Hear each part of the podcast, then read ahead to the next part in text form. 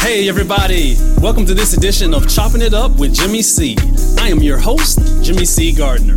For those who don't know me, I'm a former professional baseball player with the Chicago Cubs organization.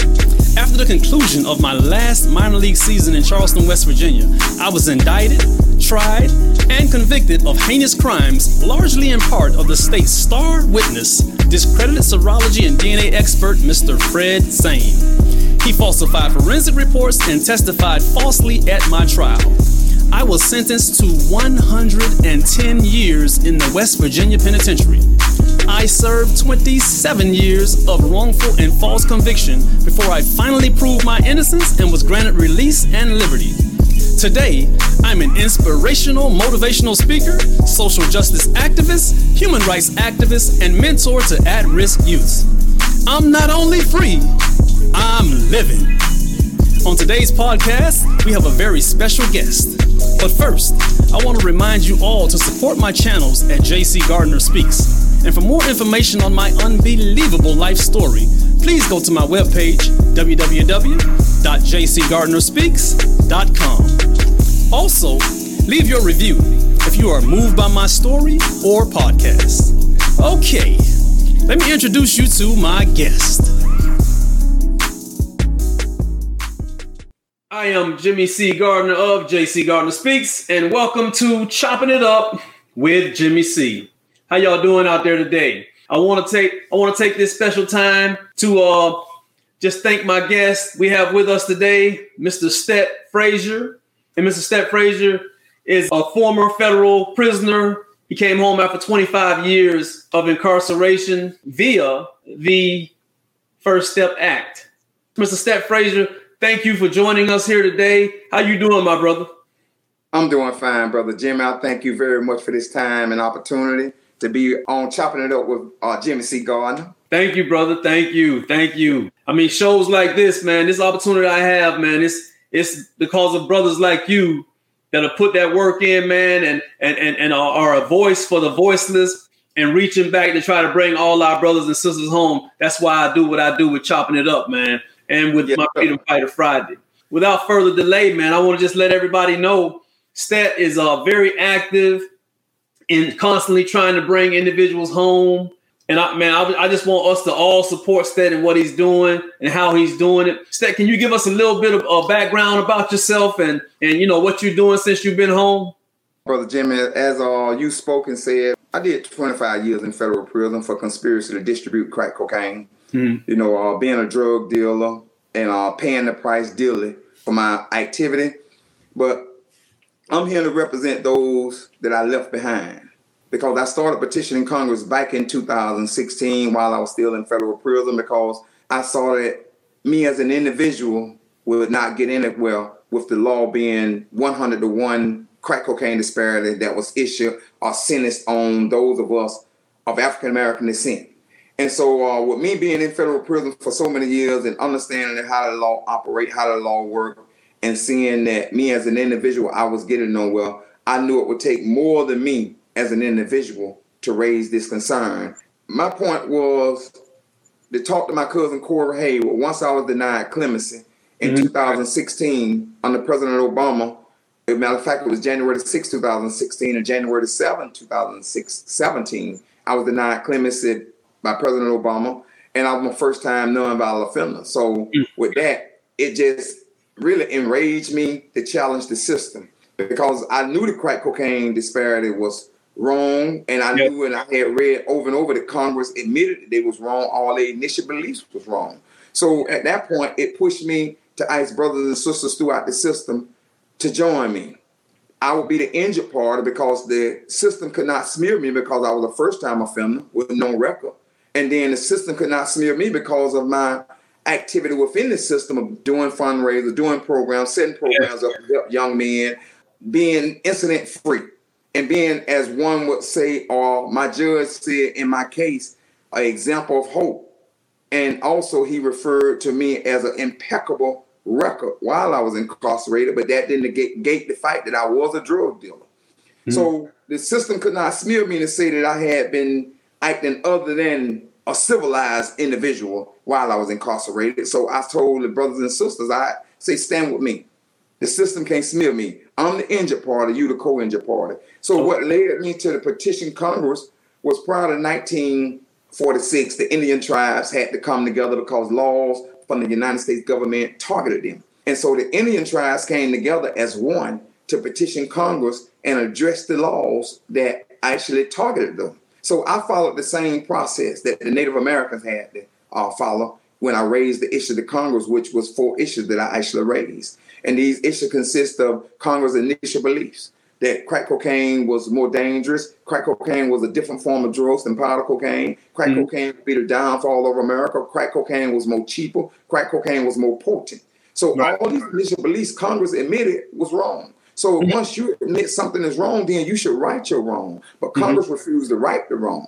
So once Congress reaffirmed their position and made the law in 2010, 18 to 1 that President Obama signed into law, according to the Supreme Court Washington case, a 1972 case, anytime a decision maker, decision maker with the date is Congress, will reaffirm any type of disparity, then they have established their intent and their purpose. So yeah. once Congress reaffirmed a disparity of 18 to 1 without making any form of justification, knowing you was wrong in 1986, you now established your intent and purpose that the war on drugs was a war on black youth. Hmm. And so I raised the issue to them, to Congress. And in the second part of the argument of this 34 page argument that I sent to Congress was quoting Senator Biden, who admitted he was wrong in passing the law. Senator Leahy, Senator yeah. Dick Durbin. These are senators that still are active in the government today. Mm-hmm. They was wrong. So I was putting their words back to them. Are right or wrong, man. Yeah. All the lawmakers right or wrong. So the third part of the argument was where I was arguing that once you reaffirm a position, according right. to the Supreme Court, then you have established your intent and purpose against African Americans because you made an 18 to 1 and you didn't have a justification. In mm-hmm. fact, when you passed it 100 to 1, you only had one recess. You went from 9 o'clock to 1 o'clock and passed the law. They avoided all normal procedures that Congress would pass when they did pass the crack, co- crack cocaine law and the Anti-Drug Abuse Act of 1986. This was not even normal. So when you come and reaffirm a position in 2010, you've done the same thing in 2010 that you've done in 1986 when you passed the Anti-Drug Abuse Act. Mm. And the fourth part of the argument was that all branches of the courts, the district court, the appellate court, the Supreme Court, make it clear that we cannot legislate law from the bench. If a law discriminates, you must petition Congress. Mm. So I took those issues before Congress, which was a 34 page argument, sent it to professors, sent it to law schools, I just sent it to everyone to raise this issue where over 100 congressional members got this argument. Did I receive a response? Of course not. Hmm. It wasn't for, I didn't sit back and believe that they would respond because they know what I was sending was right. Right.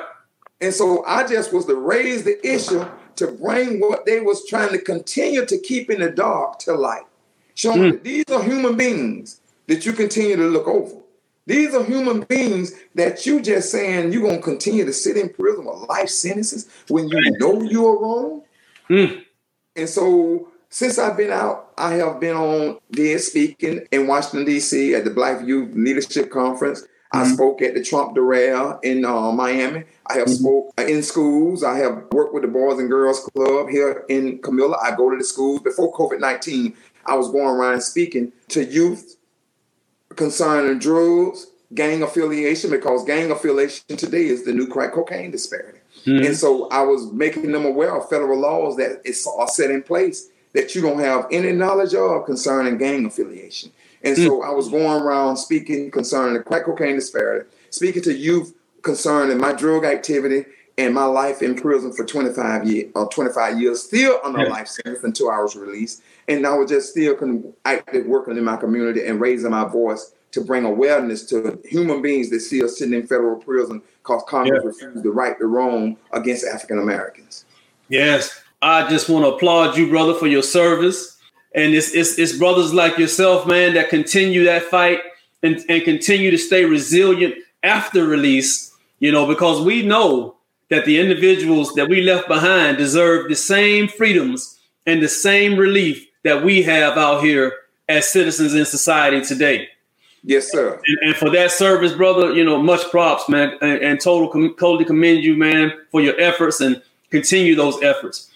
I know you spoke about Senators Leahy, Leahy uh, Durbin, and and Senator Joe Biden being uh, staunch supporters of the uh, Fair Sentencing Act, and uh, these individuals they know that this act was wrong because it was actually directed at the certain group of people, black people. Yes, sir. And we know we have our presidential candidate Joe Biden right now that is coming up for election uh, here in November. And I think this is uh, something that, that we should have on his plate. This is something that he should be able to, to at least be able to address and or make some type of point or, or, or position on this. God willing, that will happen. Those that participate in voting and those that intend to vote for Biden, Vice President Biden, put him to the test. He know what he passed in 1986. Right. He know what he voted on. He right. know what he reaffirmed in in 2010. Right. But as long as you don't put him to the test and you give him a free ride, see that's the point I have with us as a people. We intend to give him a free ride like we give everybody a free ride, and don't put tough questions before him because he can say he he's gonna get in there and push for the law to be changed. That's called politicking. That's campaign rhetoric because all of them, including President Obama, in 2008, in his Blueprint for Change book, he said that he would make the crack cocaine law one to one. Hmm. That was campaign rhetoric that President Obama said. Did he do it? Of course not. Senator Biden or Vice President Biden will say the same thing. Will he do it? I doubt it. We have to be capable of at least presenting it to him, and, it to him. and seeing if if the change has came about. We're talking about 1986, which is what 34 years ago. Yes, and we're talking about, and we're talking about we're talking about a, a, law that was actually enacted behind famous basketball star Mr. Len Bias when he when he overdosed on cocaine and and it was hyped up to be crack cocaine. Yes. But it, but it was actually powder cocaine back in the 80, in 86. And this is what it just prompted this outrage against crack cocaine and the war on drugs. Yes. Yeah. Can you share can you share a little bit of information with the with the audience about that that aspect? The alleged war on drugs that occurred after Mr. Len Bias's death from a, from a cocaine overdose that war on drugs was most it was mostly hyperbole fear. Yes, it was a killing killings going on. Yes, it was turf wars going on, mm-hmm. but it was controlled by the media. Right. Congress even admitted that it was the media frenzy that guided them to pass the law. The media was really focused on and showing the deaths that was going on, and you had families that was crying out concerning those that was being killed during the war on drugs, the turf mm-hmm. wars. So at that point, the crack cocaine was a form of drugs that had came out, and you had young black men who was actually had beef battles or battles over certain areas, and that was hyped up. And it being hyped up, it allowed Congress to step in, the lawmakers to step in, because when you have a situation that is not controlled mm-hmm. not, unable to control, this war on drugs, although it was a war on drugs, you targeted one group of people. What group was that?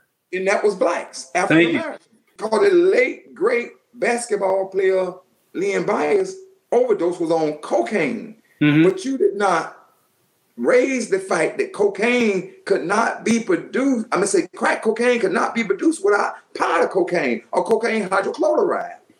You need cocaine to produce crack cocaine. So this war on drugs yeah. was really a war on African Americans because from the time, according to the United States Senate Commission, from 1992 to 1997, the influx was so enormous yes. of us was placed in federal prison. Mm-hmm. In fact, under the 1994 uh, Clinton crime bill that set into place all these federal prisons that will be built.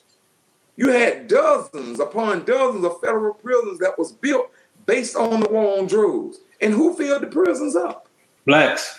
It was blacks that filled the prisons up. So was it really a war on drugs? Did you care about our community that much? Of course you did. So it was a war on drugs, but it was a really a war on blacks. Because if you didn't make a war on blacks, you would correct your wrong. Mm. You would right your wrong. But since you won't right the wrong, you it's obvious now that the war was never on drugs. The war was to get those of us, which were drug dealers, off the street. Okay, you could have gave us a more justified sentence, but you gave me, as a first-time nonviolent offender at 26 years old, you put me in prison with life and 20 with no murders, no violence whatsoever in my case, and you sent me away for life, mm. and would never allow me to be released had it not been for the first step act. Every time some came out, the court system would increase our drug amount. Mm. So unless people understand how the system works and the laws, how could the court ever say that you have a harmless error? The court is quick to say a harmless. How could any error be harmless if you are still affected from it? We see the results of decades of systemic oppressions and systemic bias and racism that are that are in the judicial process, you know, dealing with the, the officers on the streets killing people. It's, yes. it's it's just widespread. And and and I thank you for coming in and sharing sharing this information with individuals so we, they won't forget that we still have individuals in prison languishing behind these barbaric and uncivilized acts. Yes you know, the, and, and, individuals need to realize that we need to, to speak out against it. We need to bring home our brothers and sisters. You know, yes. we need to bring those individuals home and and and and do away with those sentences that have caused them to remain in prison for 20 plus 30 years. Yes. Individuals still in there. And that's why it's that's why it's so important that we speak out against injustice and, and be a voice for the voiceless. That's right, man. I, I, thank you, brother, for, for, for sharing that. And and and I want to I want to just uh, ask you. Now, you went through 25 years of prison, and like myself, I went through 27 years of uh, false imprisonment, and I didn't have an opportunity for a first review until 23 years. I got my first review, and I, I like to just kind of ask you a question about: Did you ever encounter any difficulties in your appellate process because I know in 1995, after the um, the federal bombing in, in Oklahoma, the AEDPA was passed, the Anti-Terrorist Effective Death Penalty Act was passed, and in yes. 1996, Clinton yes. signed that in, and and that was a very very horrible act. Yes. That anti Terrorist Effective Death Penalty Act. Oh my goodness, it shut down so many prisoners, state, yeah. federal. It shut you down in your in your litigation trying to get review. It had a 365 day only. Yes. You have that clock, and that clock is tolling. That time runs out 366. You're done. I'm gonna put it like this: when that act was passed mm-hmm. into law, those of us that had just came into the federal system, first of all, we was ignorant to the law. And they have cases of ignorance to the law is no excuse. No excuse. So when this law was passed, we didn't have any knowledge of such, such law existed. So in 1999, the Supreme Court came out with the case where the case was argued, it was a Jones case, but in 2000, of June of 2000, the Supreme Court came out with Apprendi versus New Jersey. Apprendi. Hey, Sim, was based on any element that increases your maximum penalty must yeah. be submitted to a jury. So yeah. those individuals that were still in court or had their appellate process still in court, if they had life sentences, they was taken out because drug quantity was never included in people like individuals as myself out with an indictment. So when we heard about this, all of us that put something in court they shot this anti-death penalty affected terrorism act on us. So we, what is this? Mm-hmm. So they told us we was time barred from entering the court. So then right. had Apprendi to come out. We was time barred. Okay, after that, you had Blakely to come out. You did Blakely versus Washington. Blakely v. Washington. elements come out. Then you had Booker to come out that excise two provisions of the federal sentencing guideline that would make the guideline mandatory and make the guideline an appellate court appellate review mandatory. Those two provisions was excised, and without those two provisions being excised, then the guideline would be considered like unconstitutional. We mm-hmm. still couldn't get in. We were still, still can't get in. Then you had Kimbrough to come out with the crack cocaine, Kimbrough versus United States, where they was dealing with the crack cocaine. Yeah. They talked about the element again. We time bar. Then time you bar. had Cunningham, you had Cunningham to come out with the Supreme Court that talked about the element.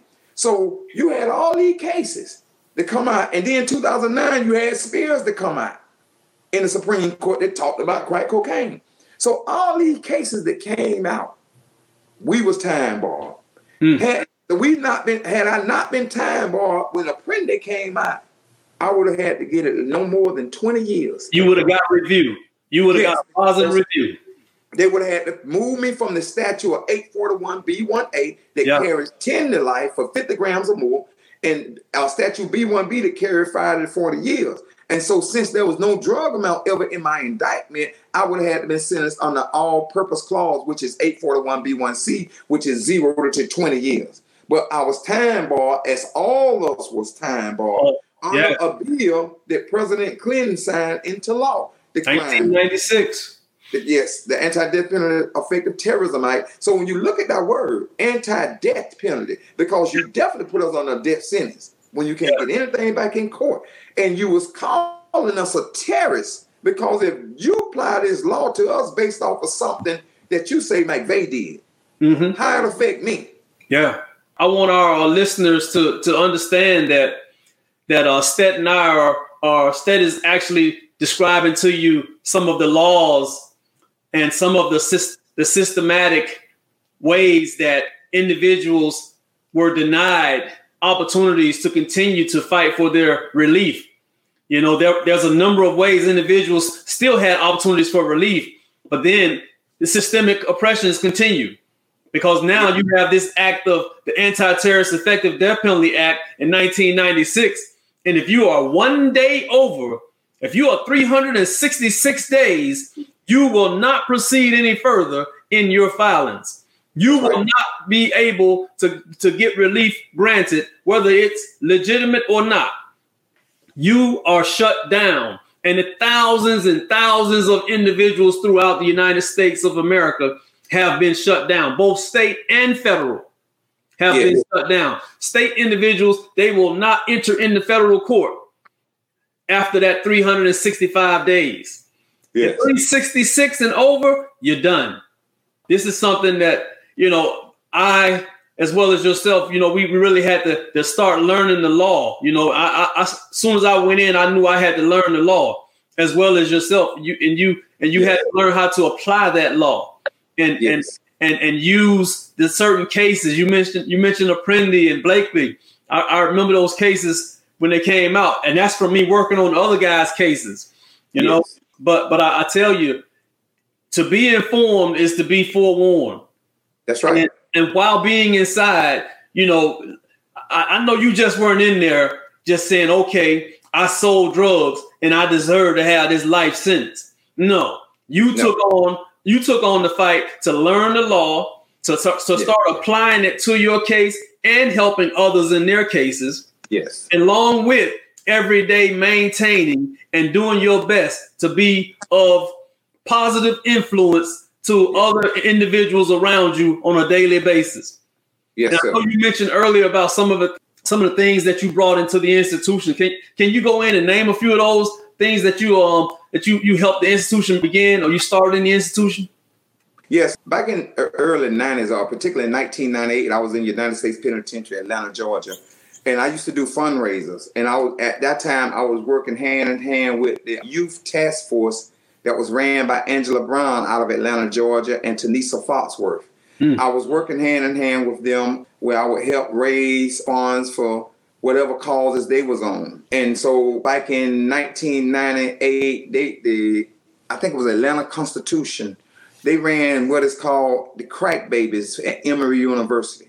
And I did a fundraiser. The, the woman was named Demetra Walls. Mm. And I did a fundraiser to send money to those for the causes of those young babies, which she advised me. I don't think she worked there any longer, but she advised me. Although they showed young black babies that was in the paper, majority of the babies was mostly white, and so we still sent funds there for that cause. Yeah, I helped. Uh, youth task force at that time was working on raising funds for Lacresha Murray. She was a young woman out of the state of Texas that the state of Texas gave her 25 years and she was 11 years old. Hmm. So they raised defense money, defense money for her. And money was raised inside of the prison to assist that. And Lacresha ended up doing three years and she got out at the age of 14. You know, and so um, those was things that I was doing. And when I got to Edgefield, South Carolina in 1999, Mm-hmm. It was uh, this little four year old girl that was a hit and run incident. Her family didn't have insurance. Mm-hmm. And so I went to the warden and asked the warden, could I do a fundraiser? Yeah. And from that fundraiser, with the help of God, in three days, I raised $1,800 inside the prison. Mm-hmm. And contacted Reverend Larry Fry that's in Augusta that we communicate right now. In fact, he was getting ready to bring me over to speak to certain kind of uh, schools, different kind of schools over there in the Augusta, Georgia area. So Reverend Fry came in to thank the institution and to thank us on behalf of helping to offset the insurance or the hospital bill. And Little Divine lived for a few years and she ended up dying because they took three pieces of her brain. But I'm grateful to God that we was able to contribute and raise money for her defense fund. Yes, thank you. Um, and so at that time, when it got to Source, Source Magazine did a story on me that was in June 2000, Source Magazine, for me doing fundraisers while I was incarcerated and being uh, striving to be an example while I was incarcerated. Yeah. That was in June of 2000 that Source covered this story. And so, like since 2000, I set up program. With the program was the quality of life. This program was based on self-analysis, self-examination, self-correction, where folk had young individuals to focus on themselves, right. and work on themselves first and foremost. Because I don't care what type of education you receive, I don't care what type of business plan you have there's always some certain things about us that we don't quite understand about ourselves. Certain weaknesses that we have, we could work on. And when circumstances appear, those weaknesses appear, then how do you handle them? So I would always encourage young men, and that class went on for me being in Edgefield of 1999. Yeah. The class started in like 2000, all the way to um, released in USP Atlanta in 2019. That class was still going on while I was setting up the class working with young men. Uh, in matter of fact, in Talladega, you had to be dressed a certain way. You had to iron your clothes. You could not come in that class with wrinkled clothes on. Stand. The, uh, if you received incident reports, you had you was put out the class. So the class was based on certain criteria, certain standards that you had to carry yourself by. Yes. Otherwise, you could not be in that class. So those are the type of class I was dealing with. Was trying to help young men to, as they came in, to go out better than when they came in. Although I had a life sentence, I didn't focus on that. I would yeah. tell them if you go out better, I would you took me out with you. Man. So I would always share with them if you go out and you're a better individual, then you freed me. Yeah. Because why? You went out with me on your mind. I say, so I'm good. Awesome, man. Thank you, thank you, Stet, for sharing that. Yes. And uh, just to just to let our our viewers know, you know, just because we are behind bars or fences or walls, it doesn't stop us from from exercising our, our, our basic human rights and and and being and being individuals that show love, care, and concern. Mm-hmm. Just like just like I know I know the deal, man. With, you know, proposal making proposals to the warden to do this event, to do that event, to bring in these individuals, and that's what it's about, man. Not being complacent and not just trying to say, well, I'm in I'm incarcerated, I'm in here, so I'm gonna just act like I'm in some type of uh, different world and just start displaying all type of, of uh, inhumane or or incorrigible acts while inside. No, we were men of substance. That's right. Men of substance, men of honor, and and men who had who had great great structure. Yes. And, and man, it's it's a it's an honor and privilege to just to be able to give the audience an opportunity to to hear to hear you speak and uh, for you to share your testimony and share your experiences with us, man. You know, we we go back to I think uh, where did we meet at? That you do you recall where we met at? I was told by several individuals that, that I had to meet Jimmy Gardner. And okay. so I remember when they said your name, I remembered your name while I was in prison concerned. And I had heard certain things by Jimmy Gardner, this brother that was falsely accused and had did this much time. So when they brought your name up, I, I recall somebody had brought your name up while I was incarcerated. Yeah. So the first individual, Miss Harrell, Miss Harrell brought it up. She's out of Albany, Georgia. I think her yeah. yeah. she brought it up. Mm-hmm. so I had heard it through her. And then it was this young woman over in Americus, Georgia, named Lucretia, Latonia. She brought it up and said, You need to meet Jimmy. I'm thinking I hook it up. And yeah. so Brother Rashard Ritchie, when I was on his show, yeah, said, brother, you and brother, you and Jimmy need to meet. I got to put y'all together. Yes. So when I brought it up to Pastor Knighton, that's him. Knighton, I just made brought the name up, and Pastor Knighton said, "Hold on for a minute." In fact, yeah. I, was, I was doing the church floor. I had stripped the floor and was uh, waxing the floor and buffing the floor. So yeah. Pastor Knighton said, "Hold on for a minute," and so he dialed a number the same way he did with Brother Rashard Richard. Yes. When I, did, I was always trying to get on Brother Rashard Richard's show while I was in prison to raise yeah. the about the crack cocaine. He said, hold on for a minute. And so he called Brother Rashard, and me and Brother Rashard spoke, and that's been the beginning of that yeah. relationship. And he, he, did the same thing when I mentioned your name. He said, hold on for a minute, brother. He dialed the phone, and me and you got to speak. And so yeah. from that, we that's the that's the encounter, you know, why so many people continue to say your name to me. So I knew with the help of God, that was God saying that these two individuals must meet. Yes, uh, our good brother Lawrence Knighton and Lawrence yes. Knight, Minister, Minister Lawrence Knighton, good brother, yes. man.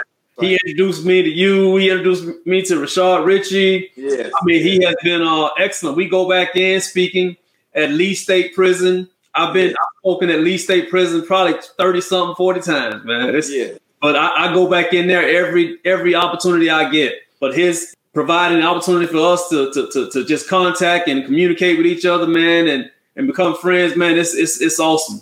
That's right. It's just been a wonderful a wonderful meeting, and uh, we know it was decreed by by God, man. And um, right. and we right. just continue to do our positive works and just do our work for God, man, and, and, and give back. And we're gonna watch all of the fruits and all the blessings just come up just come our way and for opportunities for individuals that are underprivileged, impoverished, and still incarcerated to get some relief and, and be able to live their lives a little bit more fuller. And can you can you tell everybody uh, how it is, man, since being home? What's been going on, man, since you came home? Well, you know, when I when I was released, brother Jimmy, um, mm-hmm. I came out my mind was set many years ago that one day I would get out of federal prison. I didn't focus on when that would be.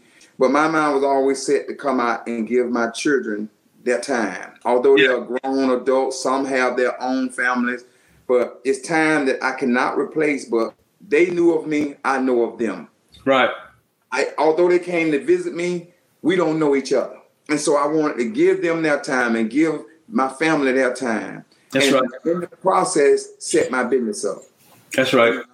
I wanted to set my business up and um, get my business established because I didn't come out. Those were my two objectives. Right. Getting my children and family and dealing with them, and then setting my business up.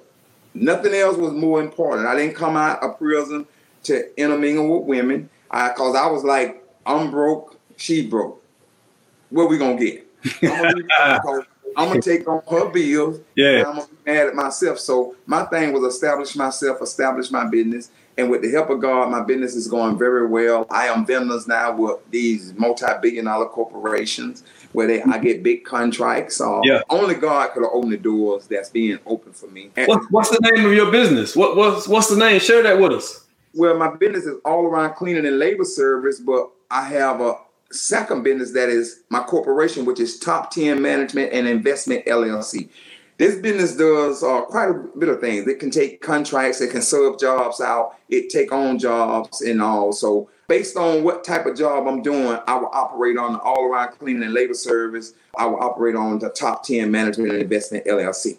And so uh, with me being vendors with these corporations, um, I get big contracts. You know, I can take the contracts or I can serve the contracts out with right. some right now, I've been taking and just employ certain individuals and get them some work. The next thing is uh, I have a book deal that was us that was helped out by with uh, my sister Moretta Johnson, and that's going well. Where I have uh, Mr. Robbie King.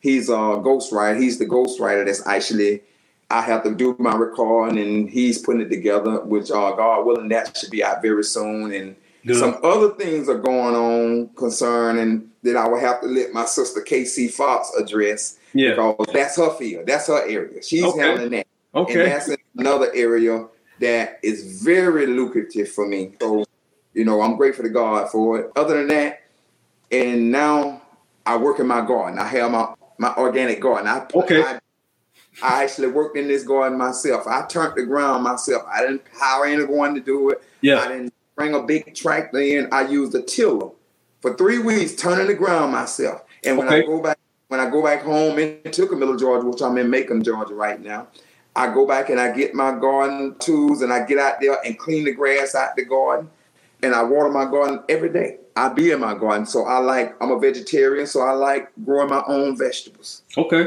You know, and so uh, that was something I said I would do when I was returning citizen, re- return back home. So uh, as of for the last two weeks, now I'm actually engaged to my uh, daughter's mother. You know. Oh man! Congratulations, brother! Congratulations! Yeah. You know, I'm one that I always said that you don't get a free ride. That's right. God don't give you anything free. You yeah. have to work for it. That's right. And so out of me being incarcerated for 25 years, I would say out of 75% of my time incarcerated, some form of fashion, me and her continued to have communication, and that's how I seen some of my children. That's she right. So mm-hmm. out of that, I sat back and said, um, well, I can meet a new one, but I don't know her. For one, circumstance determine what you have. Yes, sir. Since I know what I have with her, and she gave me that some form of support then yeah. that by the grace of God, that was my blessing to her. And yeah. I presented on her birthday of May the 21st, which that Saturday, which was the 23rd, I presented her a ring for engagement. And so God willing, we will, we'll be getting married sometime in the next few months, which we already have our marriage license. That's already yeah. So yeah. we will have a little short, a small wedding, but we'll have a pretty big reception, God willing, this year. Man, congratulations, brother. I'm so proud of you, man. So happy for you, bro. Yes, and um, you know, I, am a firm believer in um, what you put out, you get back. Yes. And okay. and you share a testimony about all the time, the years, and the efforts you did while inside, and you continue that while outside, just giving back. And and God blesses those who give back and who serve for God. Yes. And, and and and being a servant is a, truly a blessing. Yes, sir. Continue to serve, brother. Continue to serve. Most definitely. Yeah. And that's why I love I love my show, man. Chopping it up with Jimmy C. Cause we can just sit back and chop it up, man. Hey, I love your show too, brother. I want to ask you um just some questions about when you came home, if I could, man. Just about seven, seven or eight questions if you could answer, and we'll try to keep them brief and and just try to share share with us a little bit of uh how Mr. Stet Frazier applied his life when he came home.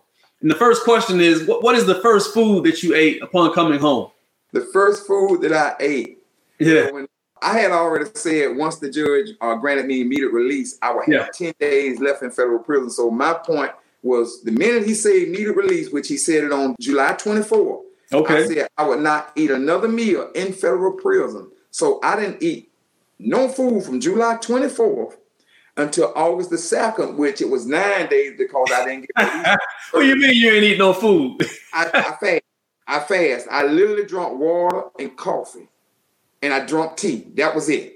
I didn't eat no more food in prison. Ooh. I made it clear that I would not eat in prison no more once I was granted immediate release. Man, those three days I didn't eat no food, and I was intended to go to Saturday, which was the tenth day, but I was with my daughters because they right. were outside the prison and it was uh media out there. So my daughters took we went shopping and they wanted to cook with me. So we cooked that night and I cooked some stir-fried cabbage with broccoli and coconut oil. okay. That was uh, I, I, believe my daughter made some rice or something. Yeah. And uh, might have made some macaroni and cheese or, or something. We had a nice meal. But, yeah. You know, I yeah. love cooking with coconut oil. I love just using coconut oil. Right. And so uh, we cooked together. So me and my, my two daughters and my granddaughter, we cooked together on was my first meal um, I hadn't ate since the 24th. Wow. Man, that's the man. That's nine days of fasting. I mean, what you you had to drop about fifteen pounds. I, I dropped ten pounds. I dropped ten pounds. And me, I, while I was in prison, I always practiced my discipline. I would yeah. practice my discipline on being being consistent. Yeah. And sometimes when I, my weight would pick up, I just test my will and I say I'm gonna go five days, and I just yeah. do it. And I would always practice my discipline because I learned if you can control food, that's right. control your sex drives and everything. So everything. I knew with me coming out, I would not be involved with no women. I would not deal with no woman. I would be establishing myself. So ain't nothing a woman could say to me to discourage me and get me off my point of my mission when I was on. So you know, so I would practice staying myself from food.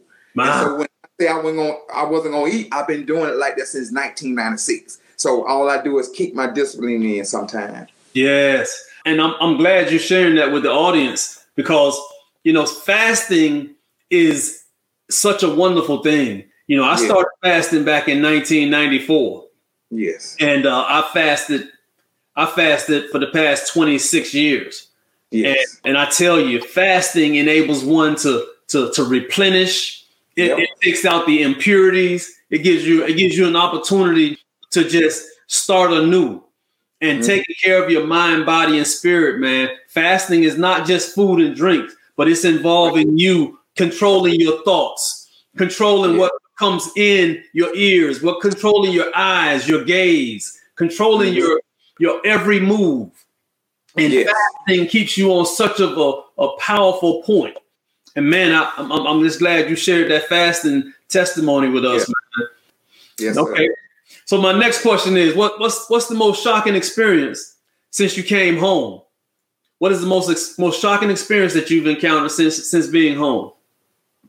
That it was a few months ago, and I was here in Macon, and I had an envelope. And so when I wrote my name on the envelope, mm-hmm. or when I wrote it on something, I put my prison number beside it. So my brother, he bust out and went to laughing and showed I'm laughing. Take a picture of that. So you know, so it's certain things that I still yeah do unconsciously, unconsciously, and, and it's based off of me being incarcerated, right? And so um, sometimes that that's the shocking part. Uh, and you know, um, so I feel I adjusted pretty well. But the shockingest part, another shocking part, is this technology. Yeah, you know, still some I'm still somewhat ignorant to the use of it. You know, so I just go along with the flow of learning it slowly. Question three: What what do you love doing the most since being home? Other than being with my family and being with my children and laughing with them, there it is. I love continuing my businesses. And, there it um, is. Bro. I love continuing working. I don't, I don't rest too much. I go, I get up still seven days a week at four something every morning. And this is a process that's been going on since 1996. I'm consistent. I believe in consistency. I can t- love to continue to work. I don't stop. I can. I'm always doing something. I'm busy. If I'm not doing something, I'm. If I'm just sitting around, I go get in my garden and go to working in my garden and work yeah. for three, three to five hours in the hot sun. So you know, yeah. I'm always busy doing something. Great life being busy. Yeah, stay busy. Got to. That's yes. the number one thing I tell people. I don't mind is the, is the devil's workshop. Devil's workshop. That's right. Stay busy. I stay people, busy. People are at home right now during this COVID nineteen, and they're wondering, man, I, I just can't do it. I can't. Just keep yourself busy. Keep yourself busy. Focus on staying busy, yes. and, and you'll be okay. We go to this next question. Are, are you active in advocating for um, justice for others that are still incarcerated?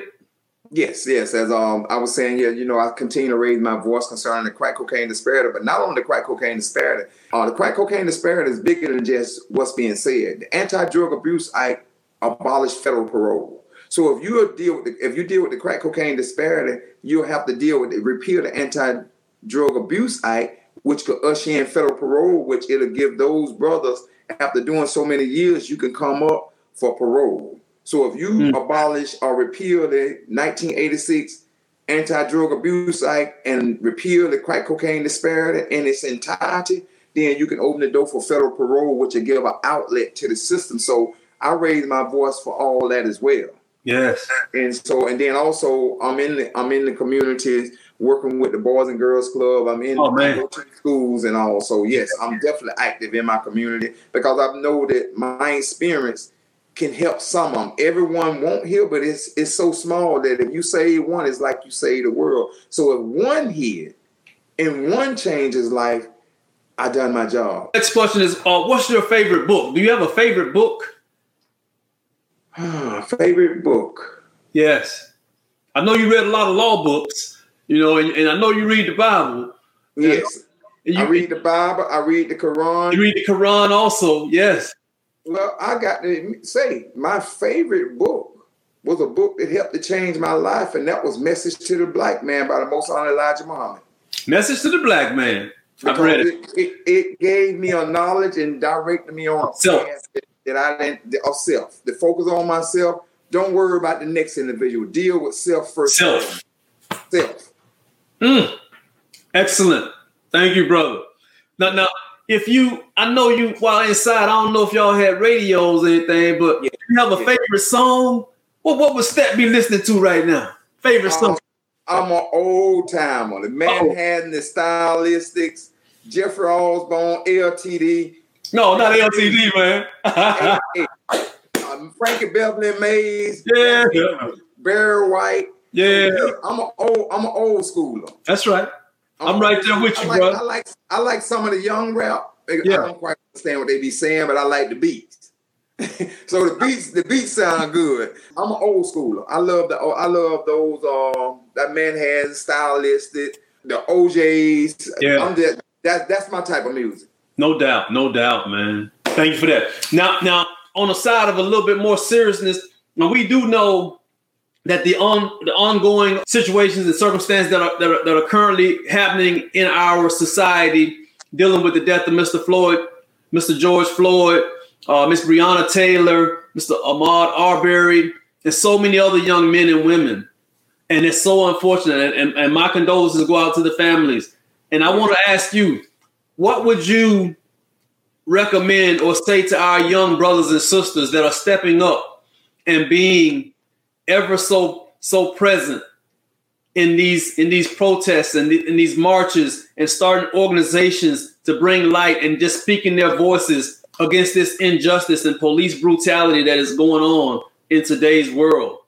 What would you what would be some advice to these individuals? Maybe just give them some words of wisdom. Well, the words of wisdom is this generation, regardless of how we look at it, is one of our greatest generation. Yes. For one, they're not afraid. I'm right Two, there with you. They are actually sitting back. I look at and I have to go to this point that in the time of the children of Israel, according to the Bible and the Quran, the elders was afraid of Pharaoh, which means a materialistic society, a government or structure.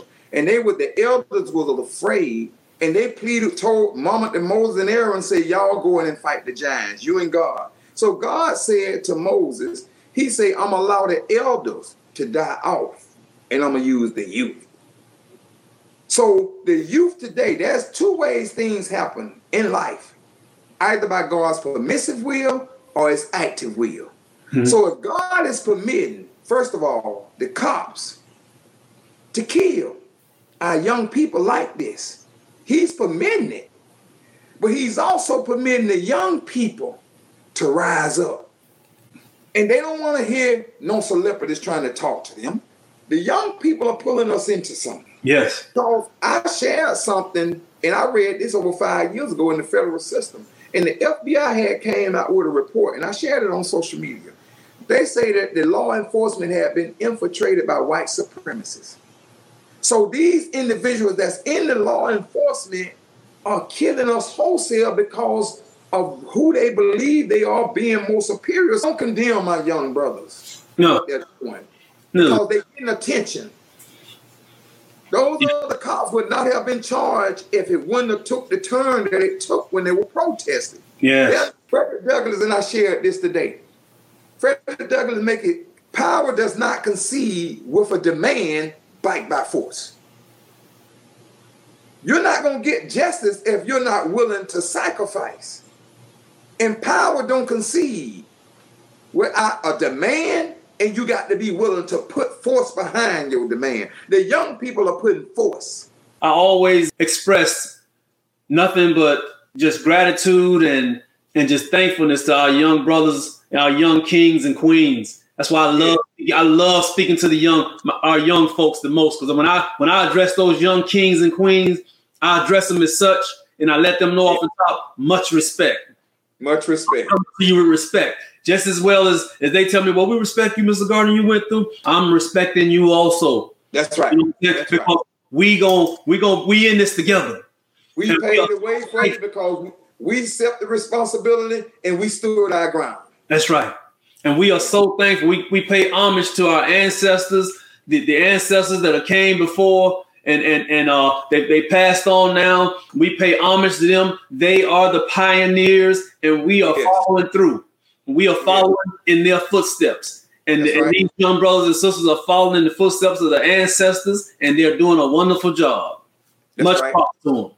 Yes. Let me hit that next question with you. Um, what do you want people to know about you, about who you are? Who is Stet Frazier? What, what do you want people to know about Stet Frazier, man? I'm a person that's tied to the suffering of our people. No, and, and a wise man said that no individual can ri- rise is greater than the condition of his people. That's right. So, and I share with family members and all.